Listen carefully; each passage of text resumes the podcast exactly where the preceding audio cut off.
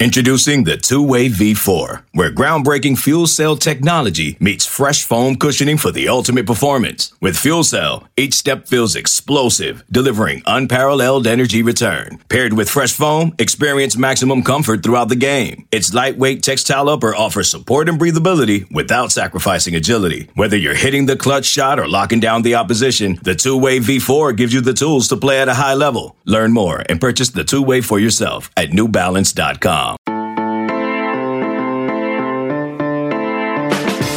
Hello and welcome to the Wildcat Scoop podcast. I'm your host, Shelby Shear, here with my co host, Jason Shear. and we are here to preview the Arizona men's basketball game versus Washington on Saturday night. But before we get there, we did have something that Jason did today that took up quite a bit of the evening. I previewed it on my Twitter, and at the end of the podcast, I'm going to post the actual design of Jason's new tattoo. Yeah, it hurts and I'm tired. Yes. Bear down. So we're gonna get through this because Jason was, was occupied quite a bit of the day doing that. So check out my Twitter if you want to see the design. But we'll jump right into things very quickly. Washington is eight and four in the conference. How much better is this team than their first meeting with Arizona? Well, Shelby, uh, they're not. Here's the thing: everyone thinks Washington's better, but let me just let's just go over a couple things here. So after they lost to Arizona by 16, they beat Utah by six. Then they got blown out against Colorado, right? And everyone's like, "Oh, they've won. They're eight and four in conference, right?" But let's take a closer look. Look, okay. Home win California sucks. Home win Stanford not very good by three. Home win Oregon State. So those are two of the worst teams in the conference. Then they leave home. Sorry, the, the Oregon State was on the road. Then they leave home and they lose to Oregon by 100. Then they go back home. They beat Colorado by two, beat Utah by four in double OT, and then beat Cal again, and then beat ASU. They lost to Stanford. They lost to Oregon. They're not good. They're just playing the worst teams in the conference. And now they got Arizona, USC, UCLA, Washington State twice, UCLA, and Oregon. so, like, there is a very real possibility, and KenPom has them winning one game the rest of the year, and that's the end of the season against Oregon State. Their numbers really aren't that much better than when Arizona played them. They're still bad at the stuff that they were bad at before. The difference is they're beating bad teams. Arizona's not a bad team. Are they a little better? Yes, I do think they're a little better. Are they better to the point where it's like, oh man, what a great story, college bat? No, it's not one of those. It's just they happen to be beating bad teams when earlier in the season um, they lost to some bad teams. So the Cinderella they are not. No, No. Okay. So Terrell Brown Jr. has been Washington's best player and the best pure scorer in the conference. What makes him difficult to guard, and how can Arizona slow him down? Uh, what makes him difficult to guard is his possession rate is unreal. And what I mean by that is he is Washington's offense. He's 32nd in the nation in uh, percentage of possessions, 31.7. And then he takes 32% of Washington's shots, which is 19th. Um, he doesn't turn the ball over a lot. He gets steals. He's, he's a very solid player.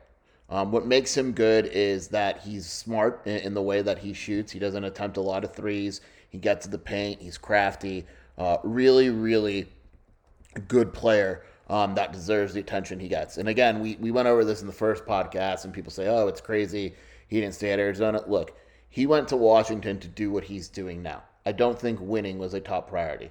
It was playing close to home and being able to have an offense that allows him to be 32% of an offense right? It, it, it's just, and that number's high. And like as a comparison, so again, he, you know, percentage of shots 32.9 on KenPom.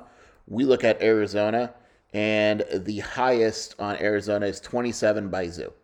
And then you have 25, 20, um, etc. Like possession rate, uh, clearly high. Zoo, Zoo is, you know, the, the best player according to KenPom on Arizona. So he's very good. He's a smart player. Um, you know, he does, and Washington does a nice job of, of getting him open. So obviously, you know, it, it is very impressive. It's not taking anything away from him, but he's clearly doing what he intended to do when he transferred to Washington. I don't know if he could do what he is doing now if he was on in Arizona.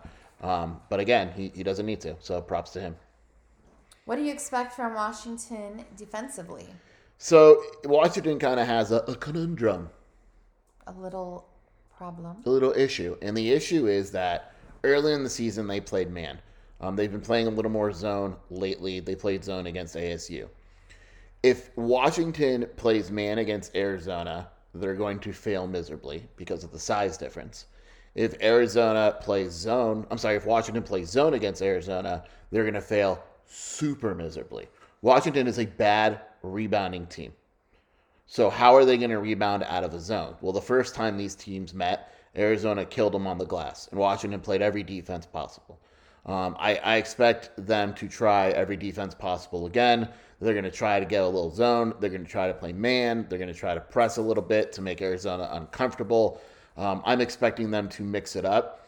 The problem that they have is because of the way their team is built, um, they're just at such a, a disadvantage. And it's really, to me, I would, if I was Washington, I would just stick with man.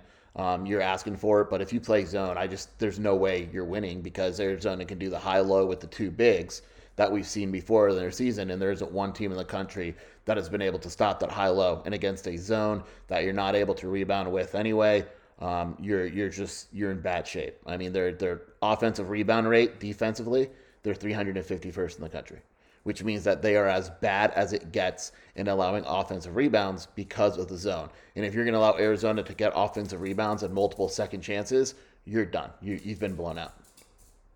All right. Well, that is a key weakness. We hope Arizona will capitalize. If you hear on. that in the background, Bianca, our dog, is literally playing with herself and a table. She's decided that a table, a table is another dog, and she is attacking a table. Yeah, the little clicking is Bianca. Sorry, guys.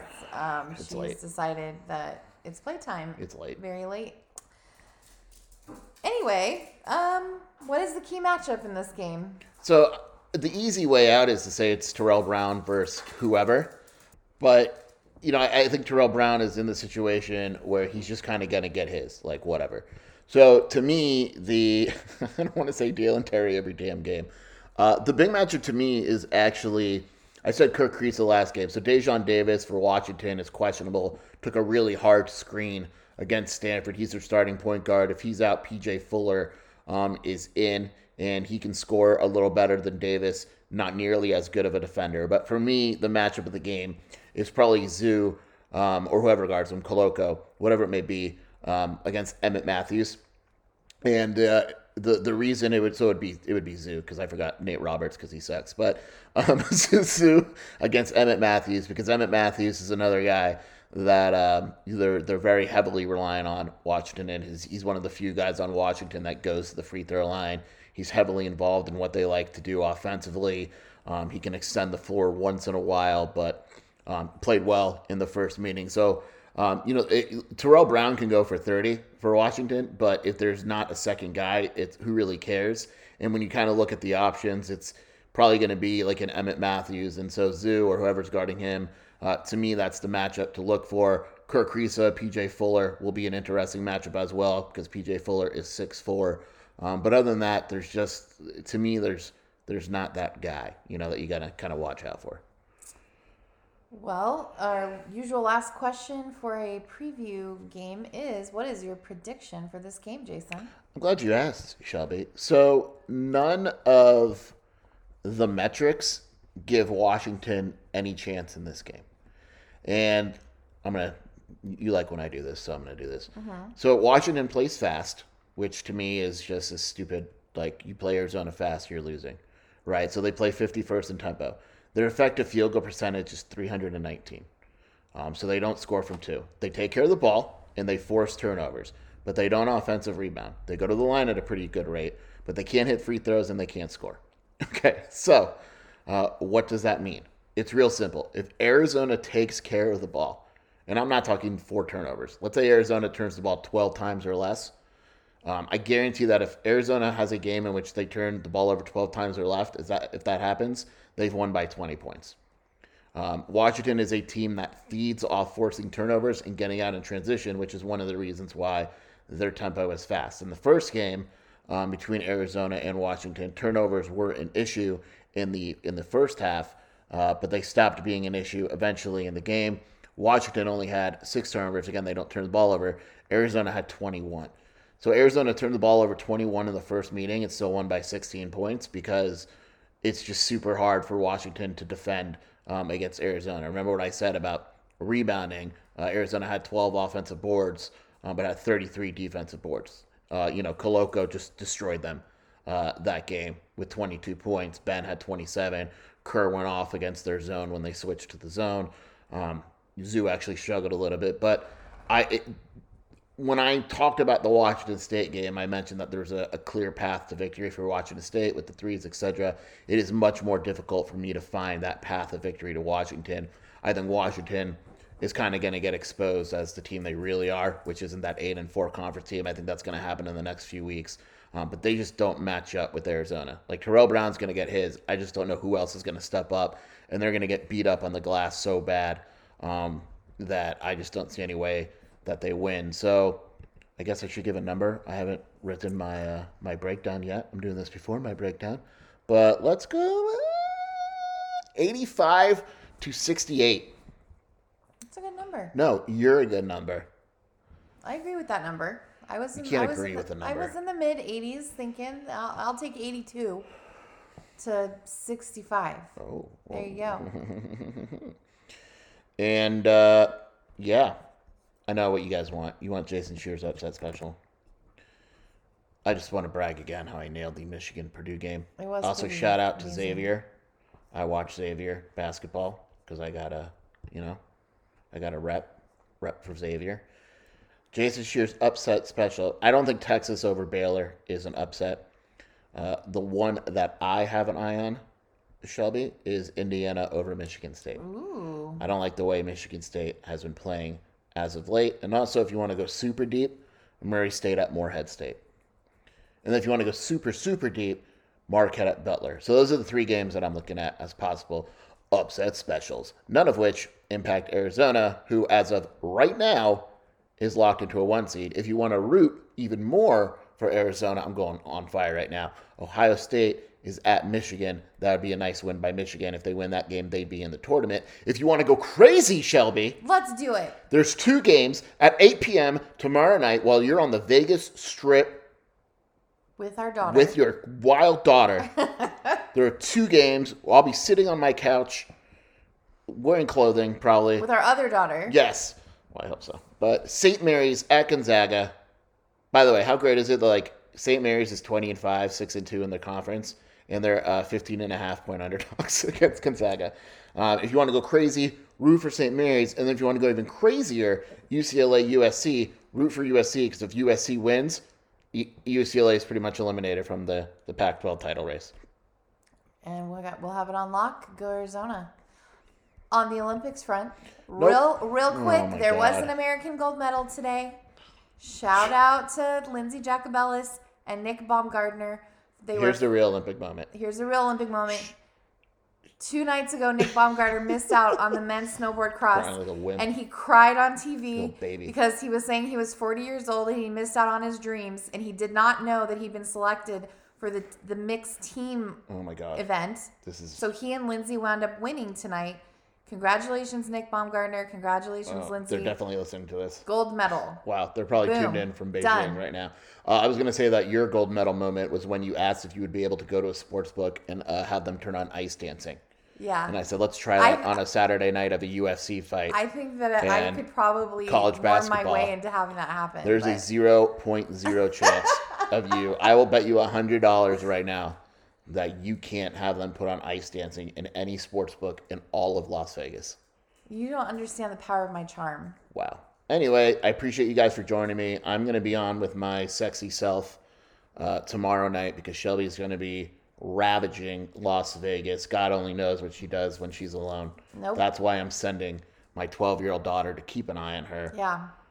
Yeah, I'm, I'm a crazy Psycho animal. Shelby is what they call her when she gets to strip. Anyway, I don't think nope, so. I just made that up right now. I do like to go to Sephora at the Venetian. Holy crap. Yeah, that's the name of the strip club I like to go to also. Anyway, Shelby, Um, happy trails, everyone. I will talk to you next week. bear down. Bear down. Shelby, you need to put our life savings on black or red. Which one are you going to do? Black. All right, you heard it here first. Life savings on black.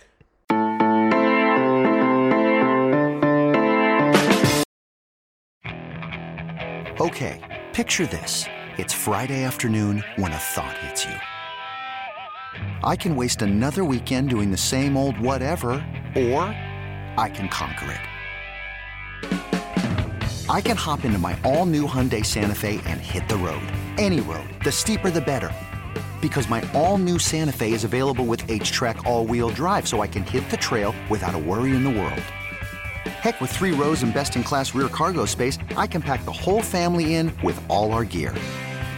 We've got available dual wireless charging for our phones, so we'll never lose touch with civilization, and we won't lose touch with the primordial power of Mother Earth. So, which is it? Waste the weekend or do something a little more epic? And conquer it in the all new Hyundai Santa Fe. Visit HyundaiUSA.com or call 562 for more details. Hyundai, there's joy in every journey.